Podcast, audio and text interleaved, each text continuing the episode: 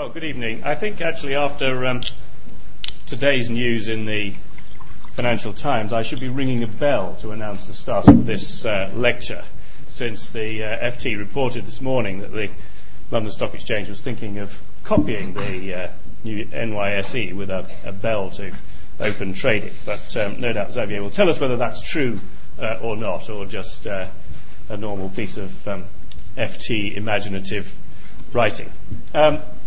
But we're delighted to welcome Xavier Rolet here this evening, who's been the CEO of the London Stock Exchange since May of this year.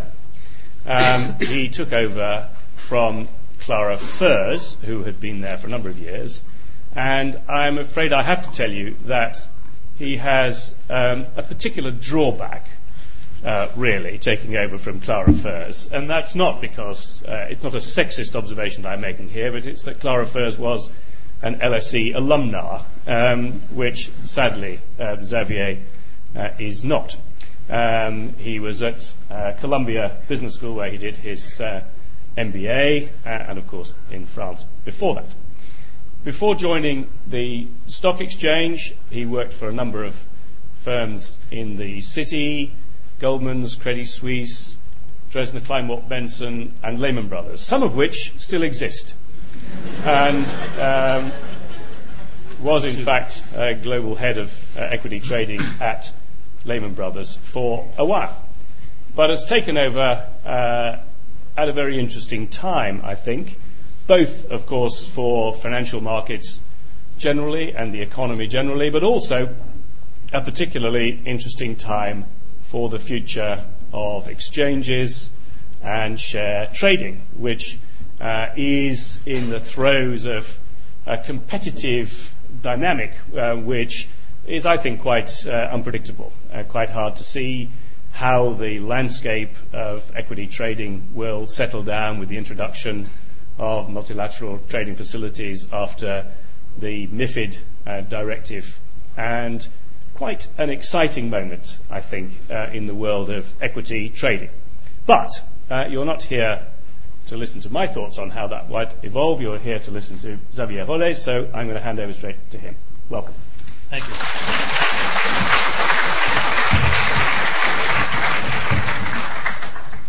First of all, I would say it is not a bell, not a conventional bell. But we'll keep the surprise, as I've just said to the BBC. Uh, Secondly, I'm not yet an LSE alumnus. I don't know how long that would last, but if they do make me a, an alumnus, maybe I can come here and take a few courses.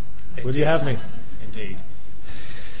So it's a pleasure. Good evening to all of you. It's a pleasure being here uh, to discuss the way forward, building a sustainable recovery and driving growth. That's quite an agenda. I'm very grateful to Howard for his kind introduction and for offering me a chance to address you tonight here in such a prestigious environment.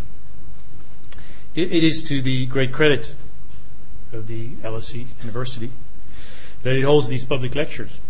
And although I can't match some of your recent speakers uh, for book sales or attractiveness, I hear you, you had a speech in Spanish last night. Howard convinced me not to give this one in French. I will try. I hope that my thoughts on this evening's topic will be, will be useful to you. The events of the past two years in the global economy clearly have caused even the most ardent free marketers the question of, you know, what are the foundations of capitalism and are they solid indeed? France, that I never thought would say such things, have questioned the very basis of our economic system, including some of my friends in the United States, which was mostly shocking to me.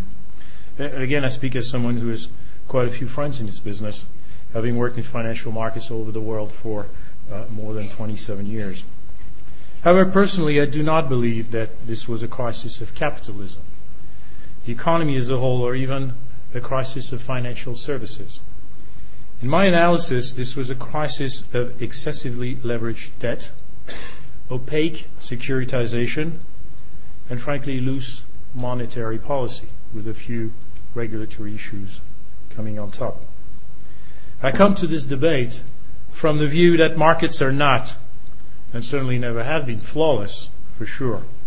They are very simply the most efficient mechanism for matching capital to growth.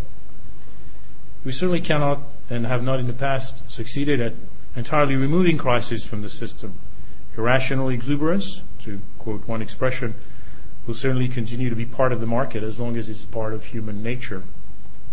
However, we can seek to build a sustainable financial framework which is able to better absorb these shocks.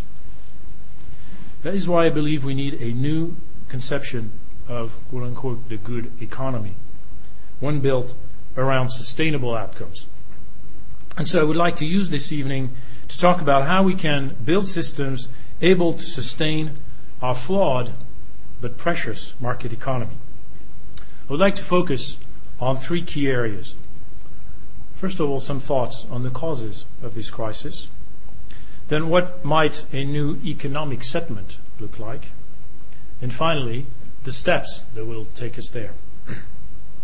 As you might expect from the CEO of Europe's, uh, happy to advertise its continuing largest stock exchange, I believe these steps will include a rediscovery of the benefits of equity funding and also the exchange model, and in particular, the model's integral qualities of transparency, neutrality, and liquidity. Europe has had a tradition of funding growth through bank lending, frankly, rather than through equity markets. A tradition which has been reflected in bank balance sheets. Over the years, policymakers and central banks have worked to ensure that this lending was economically sustainable. Historically, the preferred method of controlling lending was to introduce controls over interest rates, which clearly can be a blunt instrument and are almost inevitably used too late.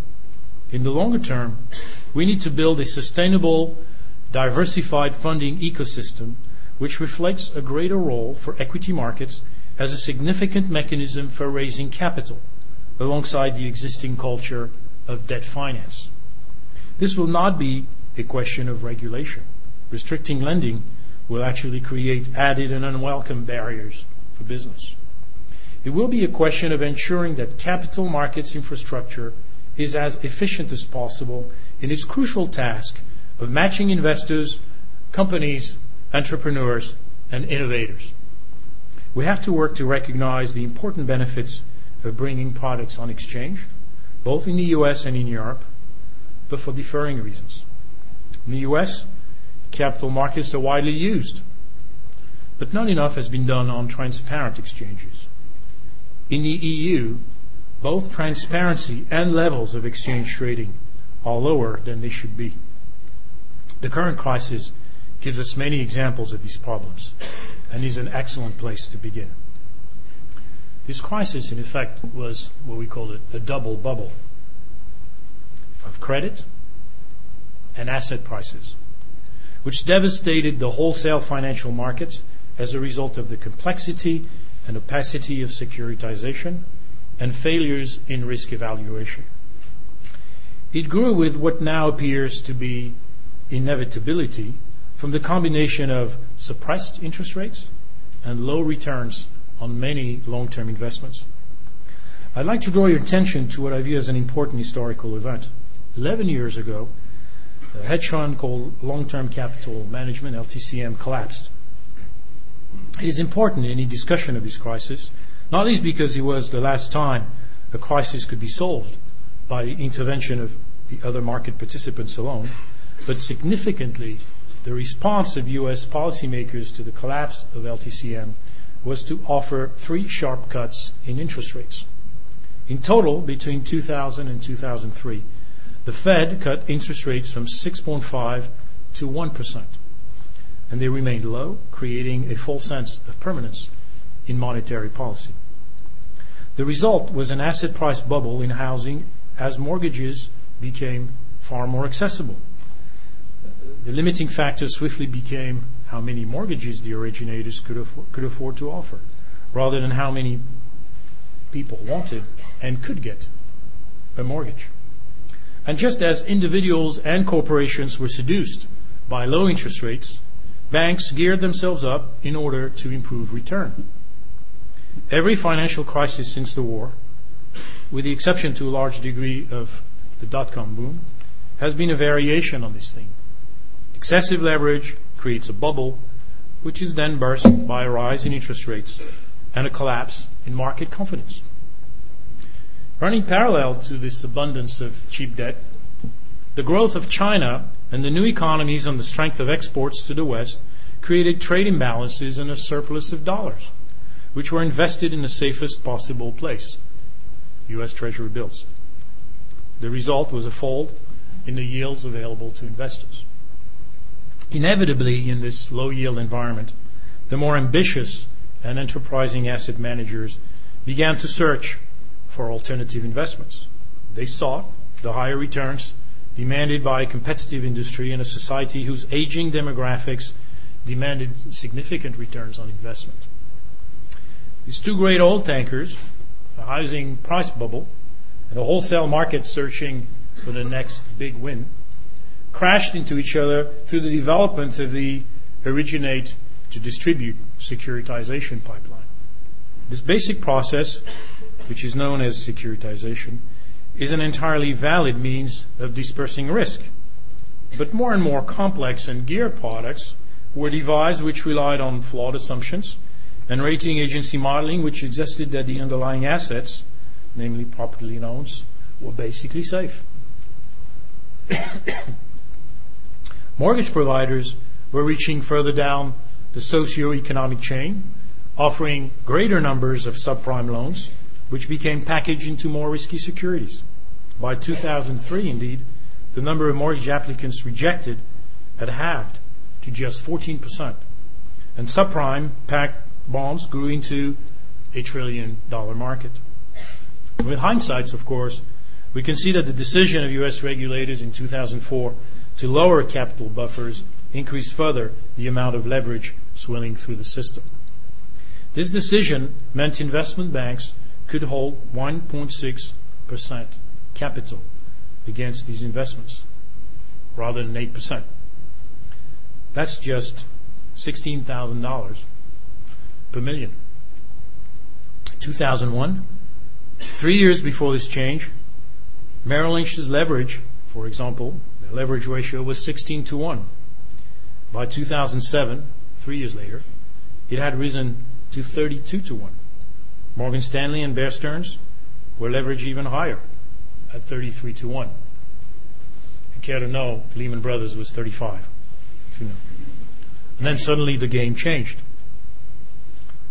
The debt fueled bubble burst in 2006. Interest rates rose above, above 5% here and, and in the US. Consumers started to find their mortgages unaffordable. House prices on both sides of the Atlantic fell by over 20%. Defaults grew on a truly astonishing scale. The bank's prized cash cows were certainly worthless. The result was devastation played out daily across the markets. AIG, who were one of the principal insurers uh, in the market, collapsed into the arms of the U.S. taxpayer. Bear Stearns was acquired by J.P. Morgan, and Lehman, well, we all know what happened there. In Iceland, a whole economy built on a financial sector invested in these markets declared itself effectively bankrupt, taking large amounts of British savings with it.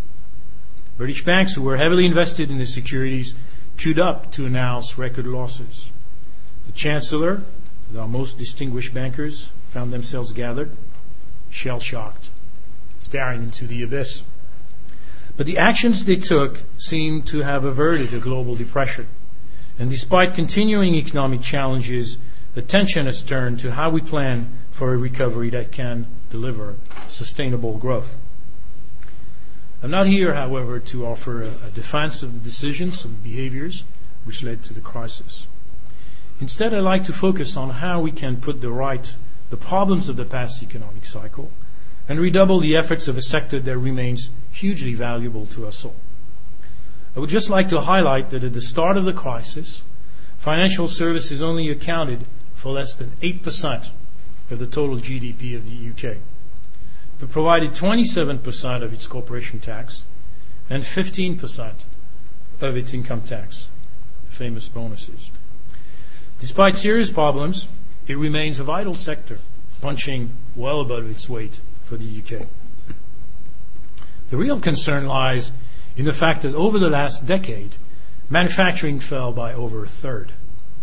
The challenge to me is clear, not in how we restrain a bloated industry, but how we refocus financial services on funding and supporting balanced growth across the UK and the European Union.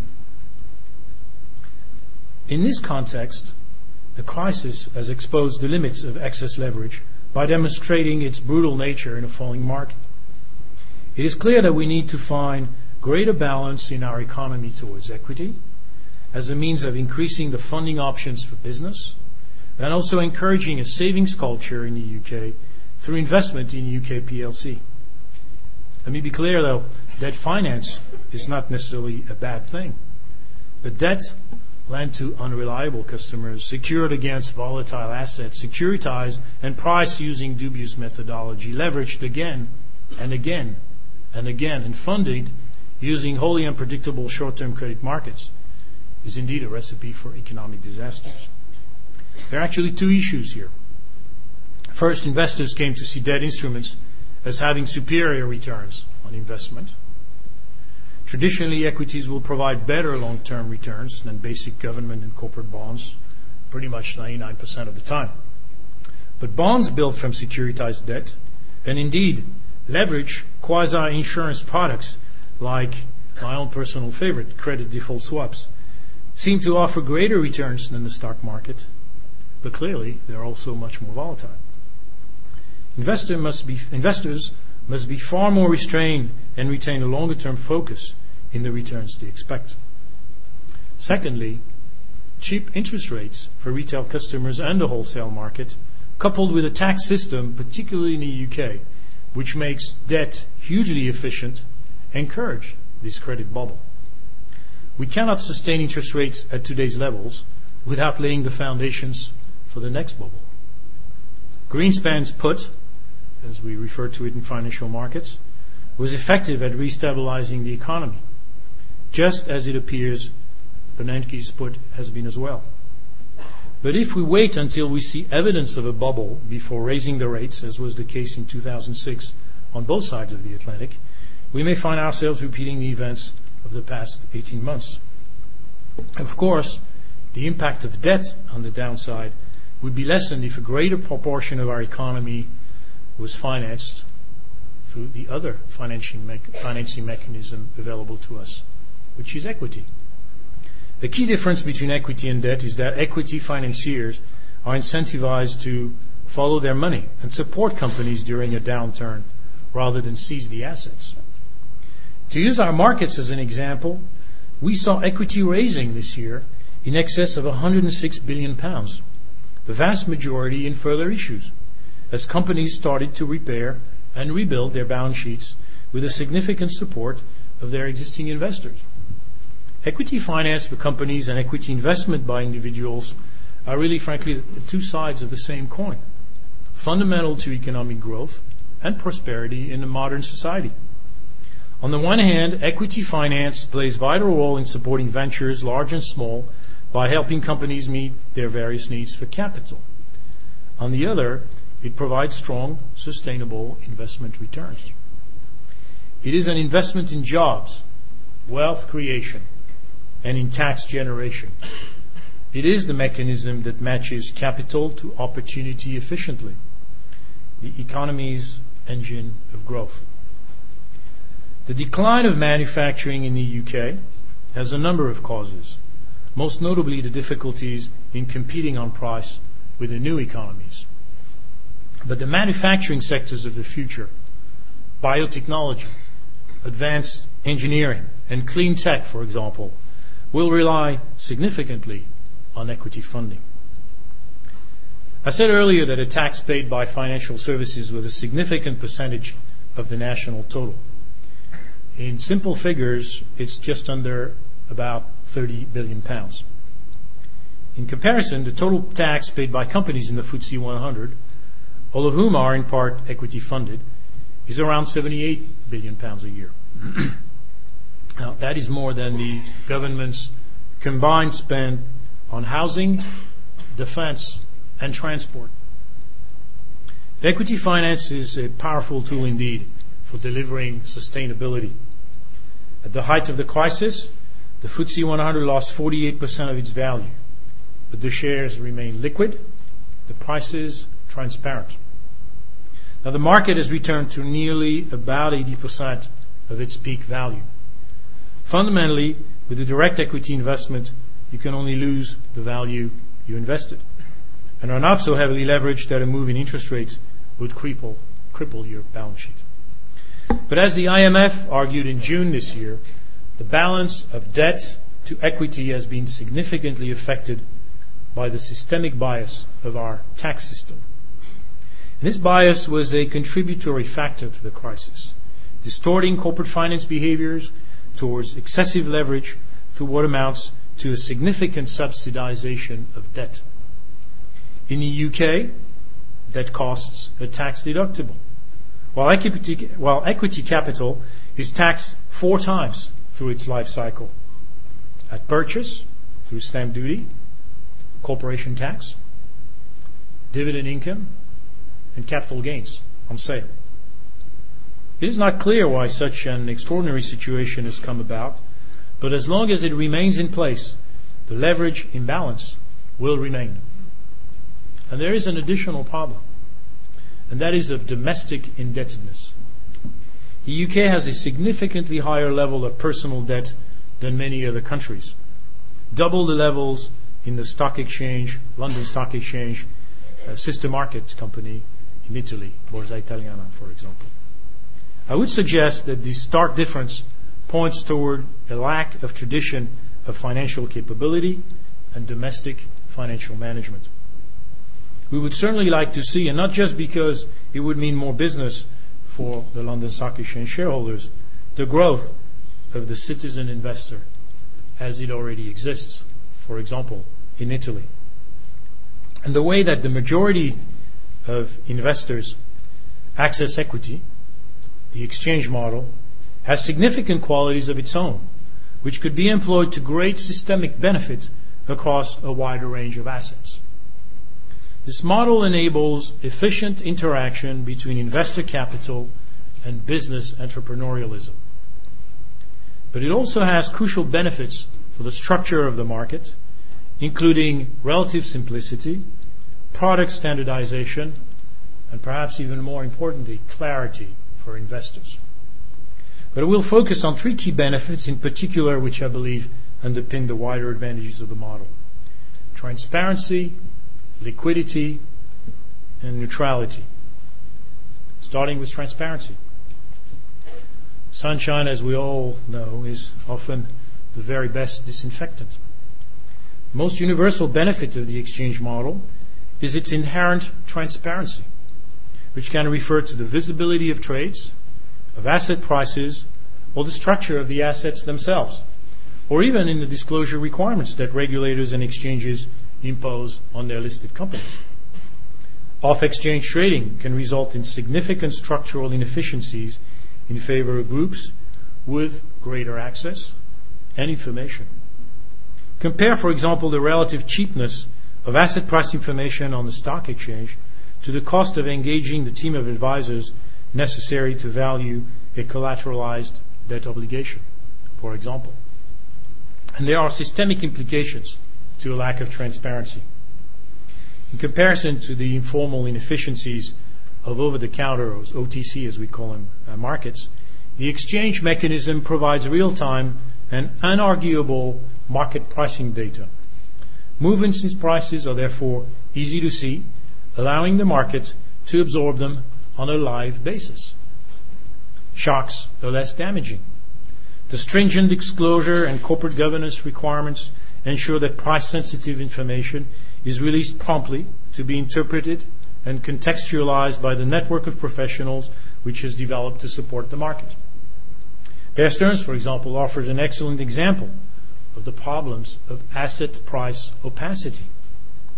When Merrill Lynch, one of Bear's principal creditors, became concerned with their business model and threatened to sell the CDO uh, assets against which their debt was secured, even the possibility of a mark-to-market price terrified the market.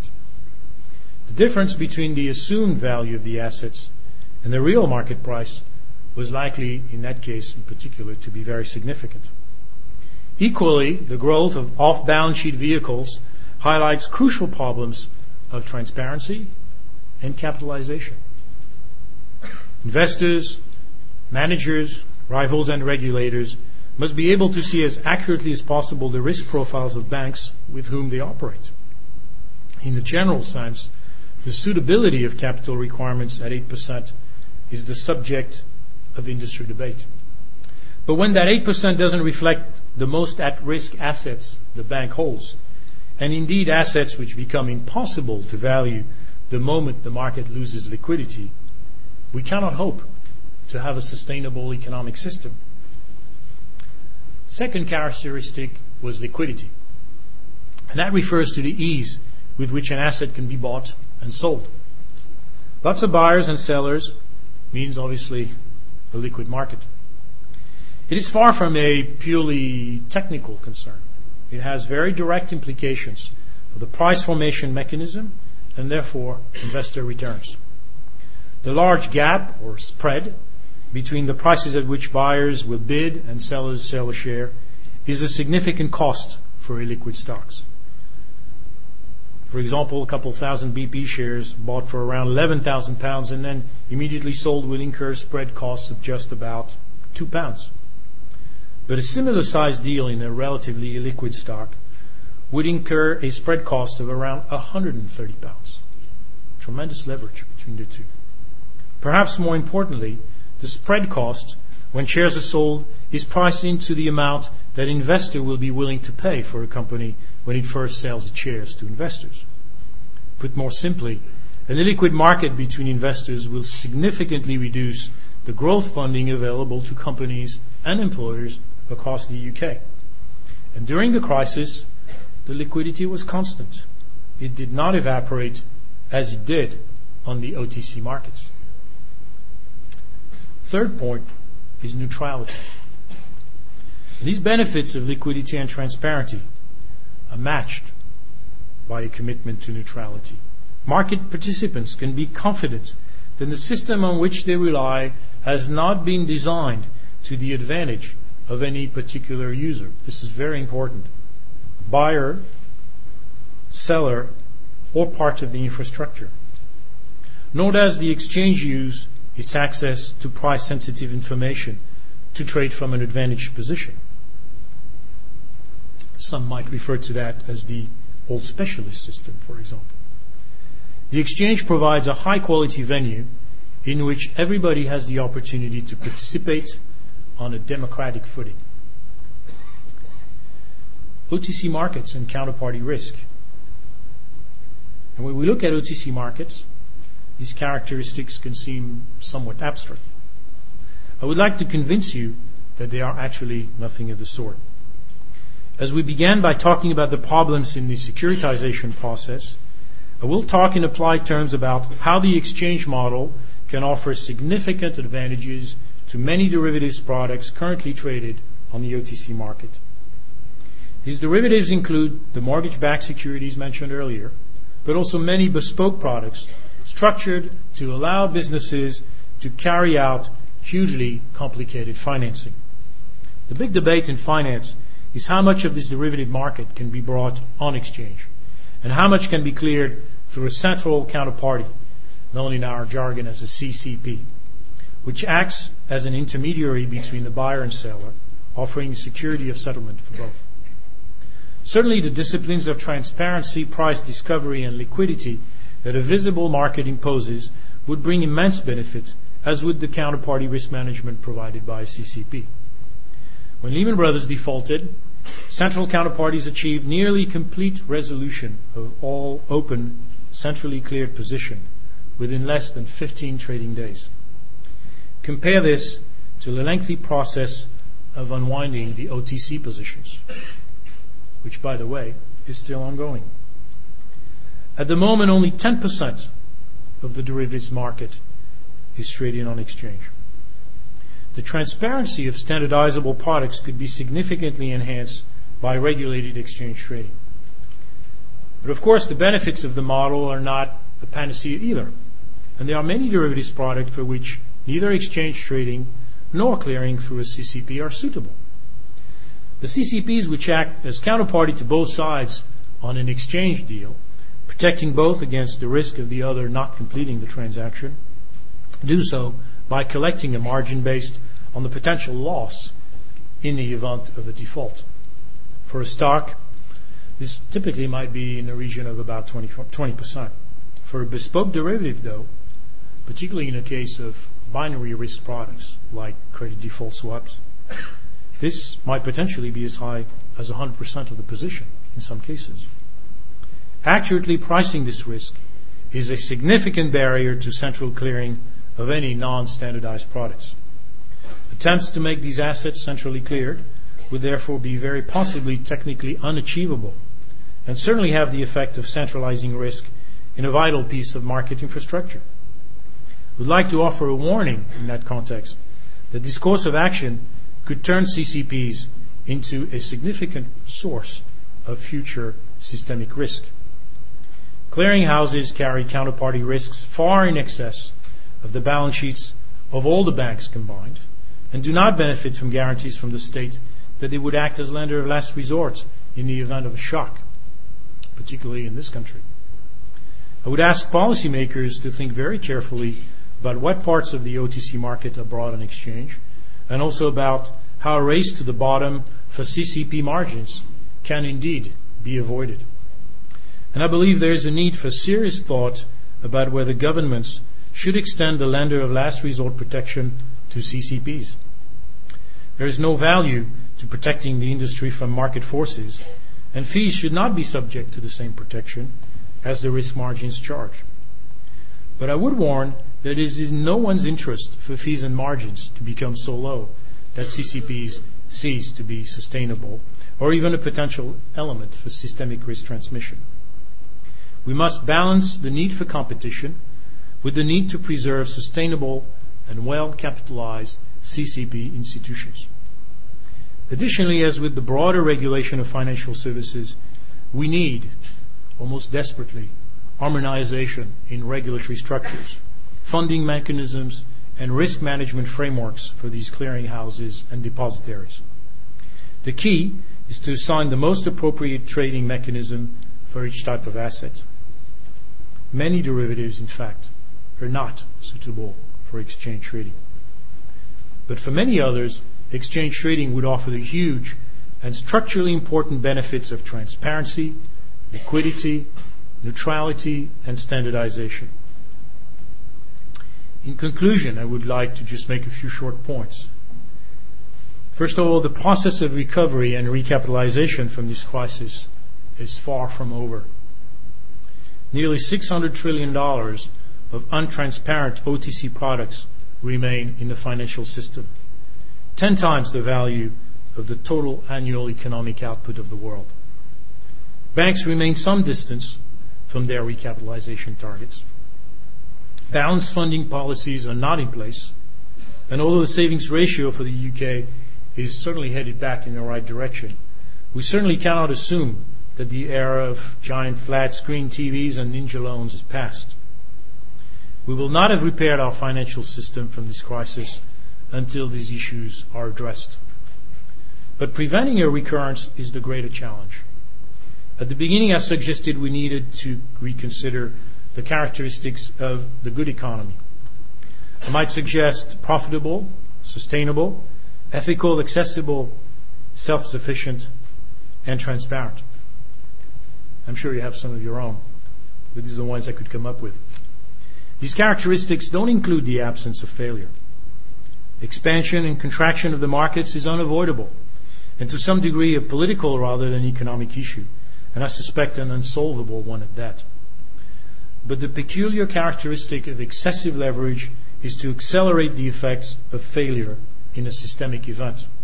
If long-term capital management was the last crisis the market itself could afford to repair.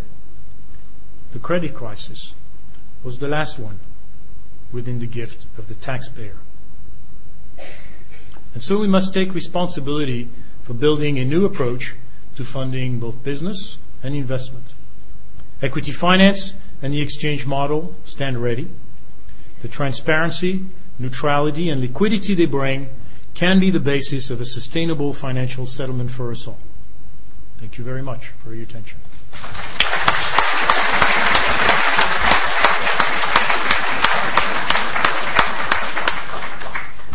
Thank you. Well, the um, the motto of transparency, liquidity. Do you want to come sit back here? And liquidity has a certain kind of liberté, égalité, fraternité uh, echo to it. I've felt that although it wasn't in French, it could it could have been. Um, we've got time for questions, and the incentive is that anyone who asks a question will be invited up to the fifth floor for a drink afterwards. Actually, anyone who doesn't ask a question will also be invited up to a reception on the fifth floor afterwards. Uh, so perhaps the incentive is muted in this case. yes. Uh, so who would like to start? Yeah. Um, if you could wait for a microphone, it's on its way to you now. If you could give your name, that'd be great. Thank you. Um, Richard Melville um, from Cellularity. Uh, perhaps this is outside the uh, remit of this discussion tonight, but uh, as an open source developer, I feel obliged to ask this question. Uh, the London Stock Exchange recently announced it supplanted its Microsoft .NET framework uh, with an open source GNU Linux alternative.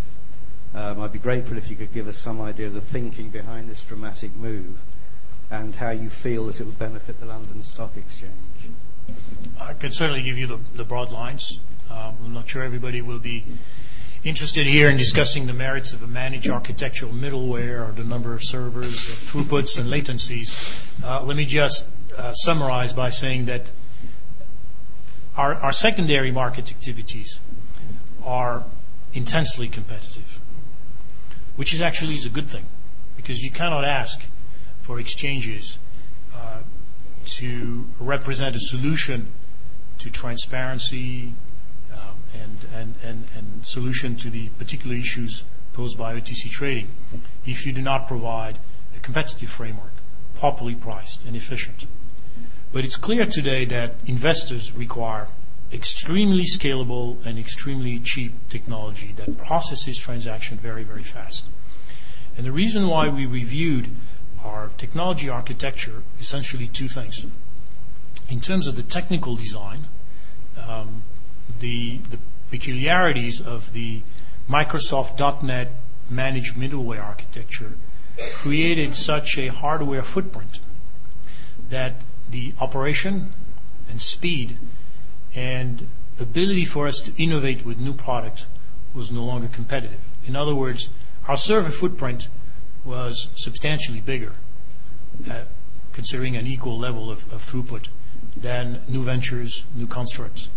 And I would also add that the London Stock Exchange was, and still is uh, for a few more months, the only exchange in the world operating a managed, uh, architecture middleware. So it was an issue for us of cost, which was no longer competitive due to an excessive hardware footprint, a lack of throughput. I'm happy to give you some statistics if you care, but you know we were at 4,000 messages per second. The new Linux, C++ platforms were at a quarter million. You know, they were less millisecond, less than a millisecond latencies. We were about 3.7 to 4 millisecond latencies. And some of those competitors, just won't mention names, but we maintain about 1,100 servers in our data center to process our, our secondary transactions. And those 1,100 servers gave us a cap- capacity of about 50 million uh, uh, orders per day and as sort of the benchmark in terms of the sort of new MTFs or, new technologies rolled out in the last 18 months was about a couple hundred servers um, handling two and a half to three billion uh, orders a day.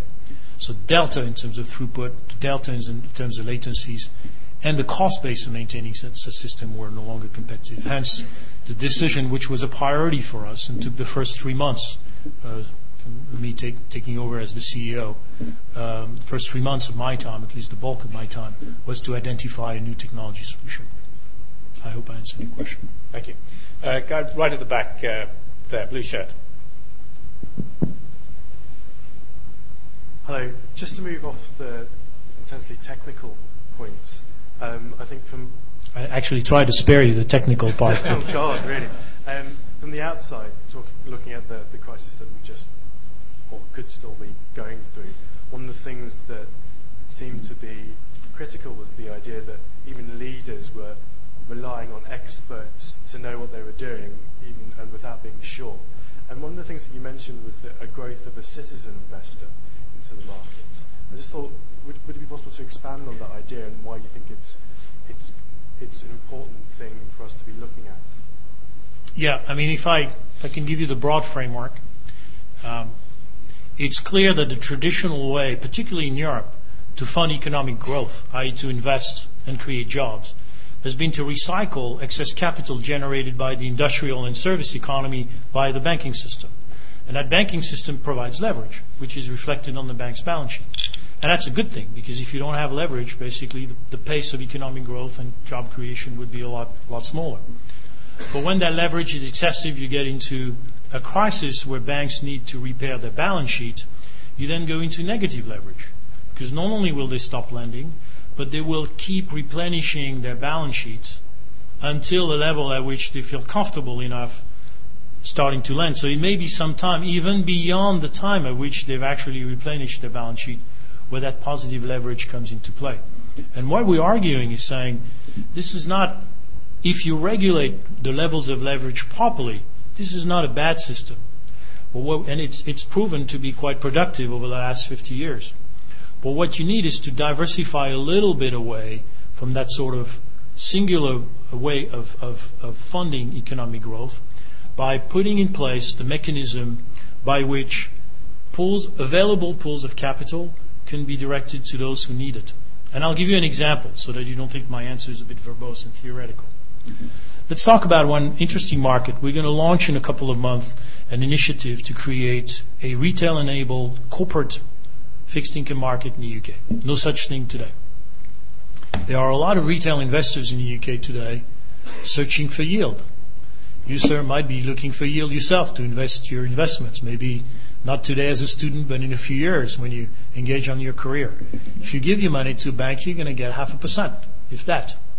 There are some excellent companies out there offering returns of six, seven, eight, nine percent. We have our own bond listed in the wholesale market uh, which came out at nine and an eighth, you know, earlier, basically in the year. At times where yield went much higher.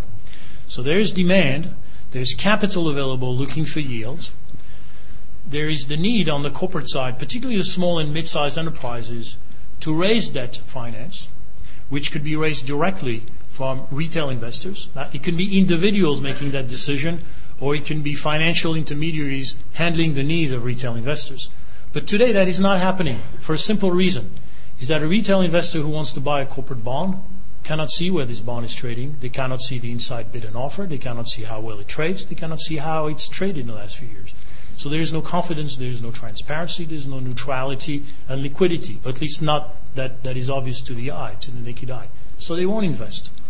And similarly, the, the, the, the corporate uh, uh, issuers or the companies seeking to invest today will turn to a bank, and unless they are the bluest of the blue chip or have a very solid balance sheet, they're very unlikely to get any finance, or else the cost will be prohibitive. I, mean, I hear small business owners uh, calling for capital asked to pay rates of 20% from large banks. So there is that pool of capital available. There is the need for good companies to issue debt finance, and it's the same issue for equities.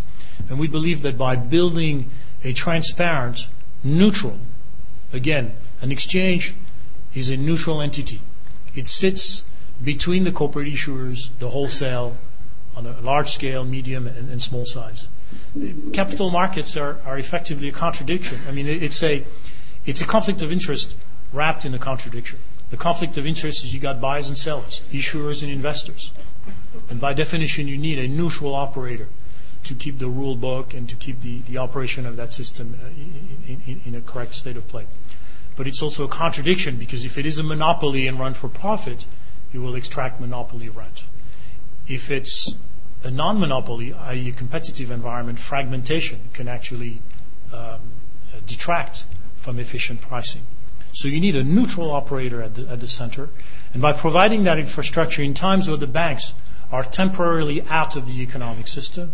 You provide a cheap, efficient, electronic, transparent, neutral way of matching needs for capital with those who have it.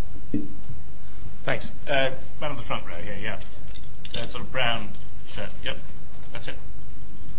Hi, um, thank you for that wonderful lecture. C- could you um, give me a more descriptive idea towards transparency um, for dark pools, high frequency trading, and short selling? Okay, dark pools, high frequency traders, and short selling. I'll start with the dark pools, because transparency in the dark pool, a bit of a contradiction in terms. Dark pools are a little bit of a misnomer in the sense that they translate a need which has always existed since effectively institutional uh, investing um, came to dominate financial market. There is a need for risk transference on a wholesale, wholesale scale, wholesale basis. Institutions, corporates, banks, intermediaries need to transfer very, very large blocks of risks. It could be simple equity or bonds. It can be more complex securities. But in a fashion that if revealed on a, what we call a lit pool, i.e. a traditional exchange, would so substantially unsettle the market that not only would make that transaction impossible, but would also introduce substantial useless volatility in the underlying market. This has always been a trademark of the London marketplace. The reason why London is what it is today in terms of its uh, financial critical mass is because for decades you could get prices from market makers on any commodities, equities, bonds, or any sort of financial instruments from around the world. London developed a market making risk intermediation culture, which you did not find so much, in fact, sometimes not at all on the continent, very little in Asia, and also very, very limited in the US. So that risk intermediation culture was always in need of a transfer mechanism between wholesale players away from the lit retail market where that risk could be efficiently transferred. And in the uh, post the advent of Reg MS in the US and MIFID here in October or November 2007, those risk transference venues were described or qualified as dark pools.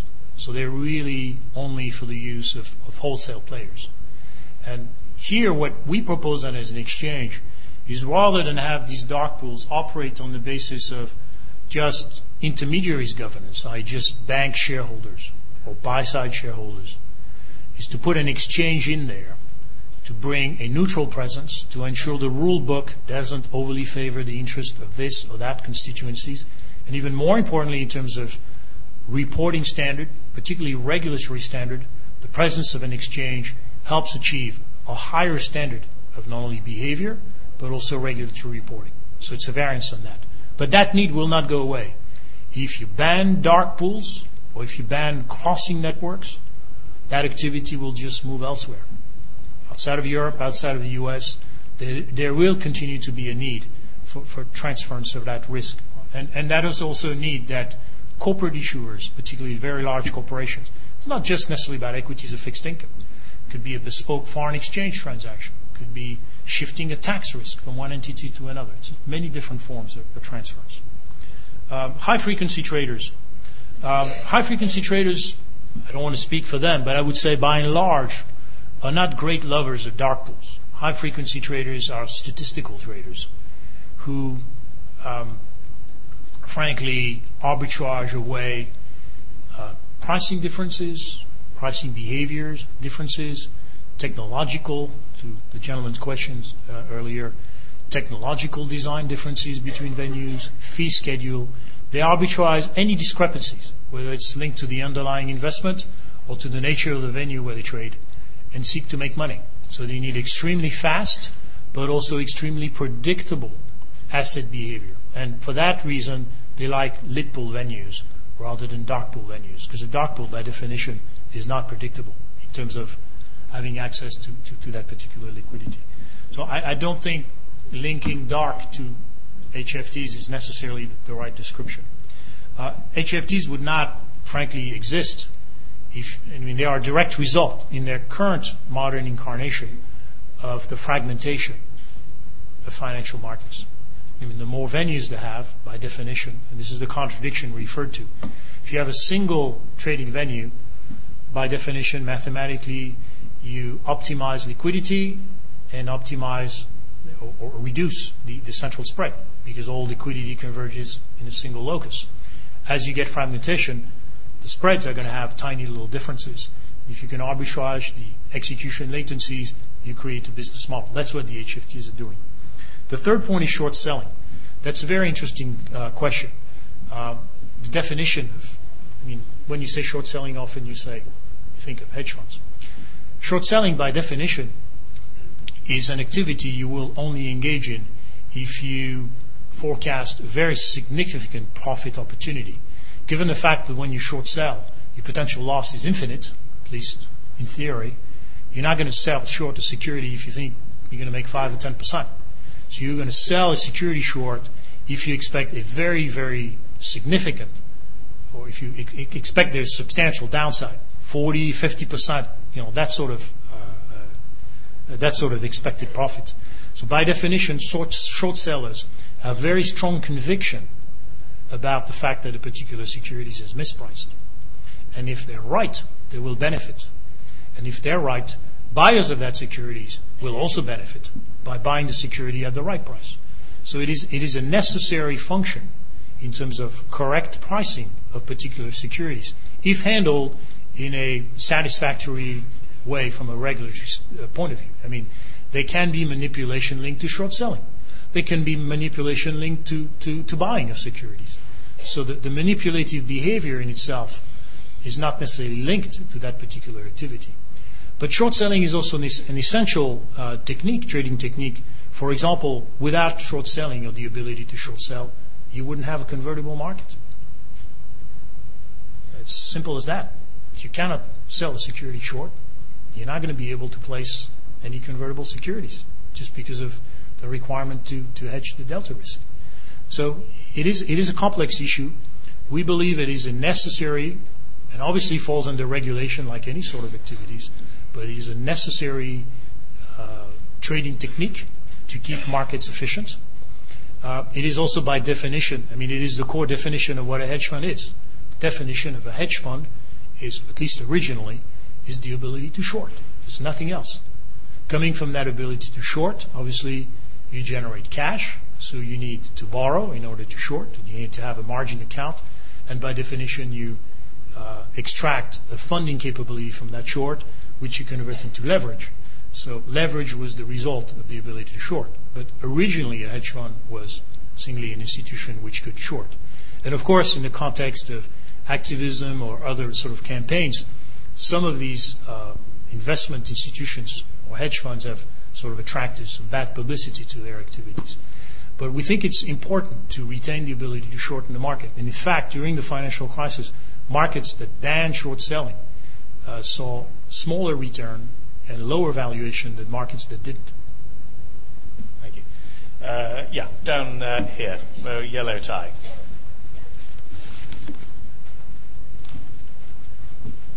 I'm intrigued by the neutrality because you are a shareholder owned for profit organization with shareholder interest of making a profit. So, how do you ensure the neutrality in such a circumstance? Well, the fact that you're for profit with shareholders, being a public company means you're accessible to anyone. So if somebody feels, for example, that they would like to have a stake in, in you, whether they're a wholesale bank, whether they're a sovereign fund, or whether an investment fund, have easy public access to the securities. And we publish our numbers and we're regulated. So that transparency and that availability to buy or to sell is a guarantee of neutrality. Which neutrality doesn't mean that we don't run our model for profit. I would hasten to say that, uh, and this is this this could be a question that I get, but I'm seeking to anticipate. If you look at the size of the bonus pool of the London Stock Exchange, you realize that we're on a per employee basis definitely not part of the problem. So we're not there to extract monopoly rent. We're in a competitive environment. But what for, for profit management does is over a long period of time versus the sort of utility type management is it allows to attract employees, and that's management, but not just management, employees that are motivated to grow value for their shareholders. And over a long period of time, that drives into improvements of the business model, cost reductions, and innovation.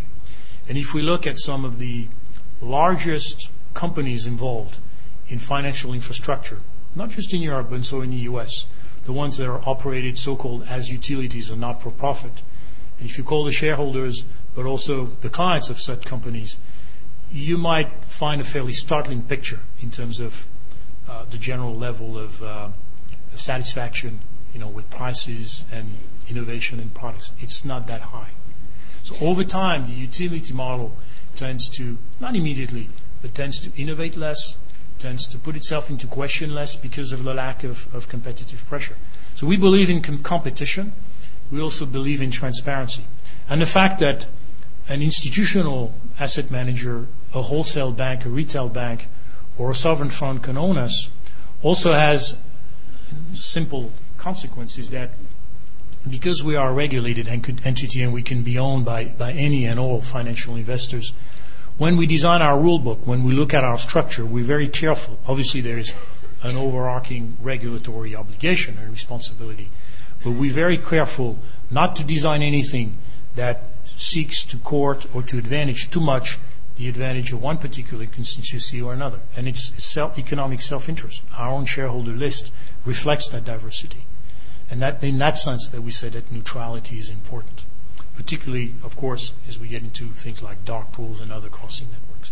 It also gives us, in the long run, and we're starting to see the effects of that materializes for those of you who are interested in our industry. You know, there are a number of ongoing transactions that have been discussed in the, in the press. It gives you a governance stability. Let's say that you have a, a, an infrastructure venue that is owned by users, and only users, that, by the way, happen to be competitors. Over time, their ability sitting around the table to agree on a business model, to agree on management changes, to agree on, on strategic um, developments, on new product uh, introductions, on any sort of, of uh, new developments affecting the company is looked at not just from the prism of, of, and in fact, less and less looked at from the prism of, of, of economic validity, but more in terms of those users' self-interest. And it becomes more and more difficult over time to agree on the, the long-term uh, governance and, and business direction of that entity. And it is for that reason that some entities, and we've seen some of them recently uh, being put up for sale. One of the reasons why they are not able to uh, remain is because of the, the fact that certain business constituencies or competitors are holding the key to governance make them fundamentally unstable. And part of us being a public company, accessible to any kinds of shareholders, is also that it gives us, in the long run, a stable governance. That's very important. Thank you. Uh, gosh, yeah. I'll take a woman in red shirt on the second row there. Oh, dark red. Yeah, that's it. Um,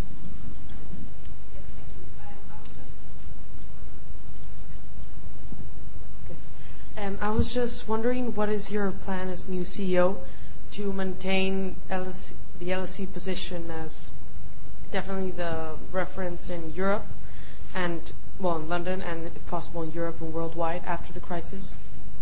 Thank you. Thank you very much. Actually, I'm an old CEO. I've been there six months now, so it's starting to show. Um, the presence and relevance of London Stock Exchange. I would say we continue clearly in the area of equities to be a leader in Europe.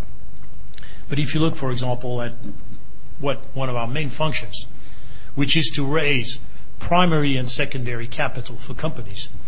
Uh, in the area, for example, primary equity capital, we're by far um, a world champion. I mean, if you look at, and it's obviously time for a pitch here, I think you all felt it, but if you look at how much money we've raised in the last 12 months, it's in excess of $155 billion. That's more than our you know, four nearest competitors put together. And that includes the NYSE, NASDAQ, Deutsche Börse, and Tokyo Stock Exchange. So in the area of primary and secondary capital raising, we are by far the biggest and most successful exchange in the world, and hence the brand that comes attached to this. And this is a vital responsibility, not only to the UK economy, but to the economy of the world, including the European economy. Out of the 3,500 companies that are listed on the stock exchange, 868 are non-European companies, foreign companies. It's really the place where companies from around the world, be they Russian, Mexican, Indian, Chinese, or others, come to be listed, either if they want an international listing or if they're seeking for a listing outside of their home country. It's the sort of first port of call. And in that respect, we will not only not do anything to distract from that mission, but continue to working very closely with all the players and actors of the City of London. It's the banks, it's the accountants, the regulators, it's the lawyers, it's all the players that contribute to making London a special place. We'll continue to work with them to continue to make sure that London remains very, very competitive. I'll give you a simple set of statistics. Um, for one pound of listing revenue that we collect, our fees, I promise you, are very, very reasonable for one pound of, of listing revenue we collect, the City of London collects a thousand pounds. So that's the investment banks, that's the lawyers, that's the accountants, that's the all the service companies, the PR firms. So we're clearly uh, uh, there's a very very highly leveraged uh, wealth creation or economic value creation mechanism here. And that is clearly a responsibility and a mission we have within, within London, City of London, for the UK economy. In the secondary area, the, the, the markets have been open to competition. On the back of MIFID, um, there are now about 47 MTFs operating across the board in Europe. We're also starting to compete in between exchange, hence the, the necessity for us a few months ago to substantially revamp and modernize our technology and make it competitive. Because it's about, in the long run, modernizing technology. It's about cutting our costs so we can cut our fees. And the competitive dynamics there is very clear. If you look at Europe, overall, uh, the daily equity turnover in, Western European markets is, a bit less than $30 billion a day. Um, Europe represents about 31% oil GDP. If you look at a comparable uh, economy, the U.S. economy, which represents a bit less than it's about 27% of world GDP, if my memory is correct. Daily equity turnover is $300 billion a day. So if we as exchange, through competition, but through promoting a better business mix, modernize our technology, reduce our costs, basically scale up our services, we can help by lowering our fees together with the central counterparties, together with the CSD, to, together with all the other infrastructure participants in the European economy, help bring about a substantial boost and increase in traded volume. And that increased liquidity, and, and as we saw, the delta between the US and Europe is 1 for 10. It's considerable. It's considerable. That boost in liquidity will obviously, first and foremost, benefit companies who will be able to raise capital more easily at a cheaper price. So we also have a responsibility to the corporate world, and, and that of course leads to job creation and investment, to continue to modernize and, and remain very competitive. Now this will lead eventually, I mean as in all things, increased competition, commoditized products, particularly in cash equities, leads of course to reduction in cost, scaling up the technology, innovation, and possibly down the road, yes, also consolidation. But it's quite important for us in terms of our, our corporate business strategy to also grow a significant part of our product portfolio which is not related to equities.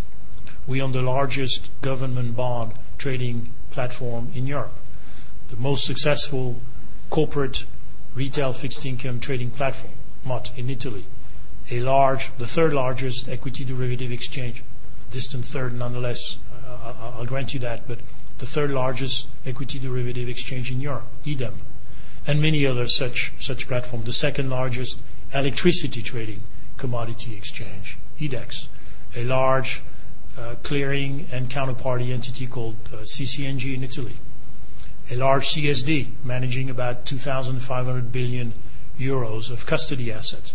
So there's a lot more to London Stock Exchange than just cash equities. I know this is what the press is focusing on. UK cash equities represent about 17% of our revenues. And the, the challenge and the opportunity for London is to, for us to scale up that portfolio product, expand in post-trade, expand in derivatives, frankly, expand in fixed income, because that will make us a more relevant entity within the European sphere and within the global sphere. We're running up against the strategic imperative of going upstairs for a drink um, uh, shortly, so I'm going to take one more question. I think I think you, I had you sort of guide the third round, afraid. Yeah, that's right. Hi. Um, I work in the online financial trading industry, um, especially the leverage trading industry. So 14 years ago, a company called CMC Markets launched FX online to provide institutional services to the retail world. Um, and um, today, what's happening is half of the G10 banks um, are in our industry. So Goldman bought 10% of CMC. Um, RBS have launched uh, CFD products, which are leveraged, famous for leveraged equity trading. Um, Deutsche Bank, Barclays, etc., are entering our industry. And uh, I just wanted to know your opinion uh, on the future of uh, our industry for brokers like uh, Alpari, CMC, etc. I think you've had the opportunity for a pitch as well, so uh, it's, it's only fair. It's only fair. Uh, what's my opinion of the future of the online industry? Um, I think it's got to be a bright future, uh, by definition. If you provide an efficient service, electronic trading at the right cost, with the proper design, the proper algorithms, so you, you give access to liquidity, you should have a lot of takers. But I think your future is also correlated to the continuous upgrade and improvements in financial infrastructure in Europe. So your future is also dependent on how the risk that you create by generating trading flows is actually cleared and settled. So it's not just about the new technology design, the new product innovation, you know, the cheap fees that you will charge. That's very, very important. And the new business segments you create by giving access to new constituencies of clients, certain pockets of retail investors, institutional or whatever. But it's also how you do that and get support, make sure that the, the CCPs, the clearing industry, support that particular, uh, particularly cross-border. Uh, there's, a, there's a clear issue here in Europe at the moment with a lack of regulatory harmonization uh, of the way CCPs and clearing and CSDs are regulated, for example. So that's very important to, to your business uh, because as the EU looks at it, uh, together with the UK, what comes out of that may be uh, very supportive of a more competitive financial markets or maybe restrictive uh, as regards future competition. And so your future should be bright, uh, but it's also dependent on what else would be done to make sure that these increased trading flows are probably are, are, are properly cleared and are properly settled. And that I would say in Europe, looking particularly at the US, the challenge is pretty vast. Um, we, we still have a lot of wood to chop to make uh, the post-trade uh, infrastructure and, and, and framework in Europe much more efficient than it is today. I'm sure I speak for everybody here when I say this was an extremely uh, thoughtful and thought-provoking uh, presentation this evening, with um, lots of, to me, very interesting ideas about the role of exchanges in the future, bringing derivatives on exchange, and some of the competitive issues you raise, I think, were very interesting as well.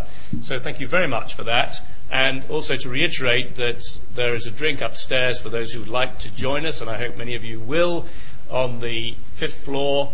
Uh, those of you who are uh, not particularly fit can go up in the lifts. Uh, anyone who, of course, wants a career in the city, in the thrusting city, will have to run up the stairs um, and show your eagerness. Um, but we hope we'll see a, a number of you up there uh, on the fifth floor in the senior dining room. Um, but before then, let me thank Xavier for coming. Thank you. Very, very. Thanks for having me.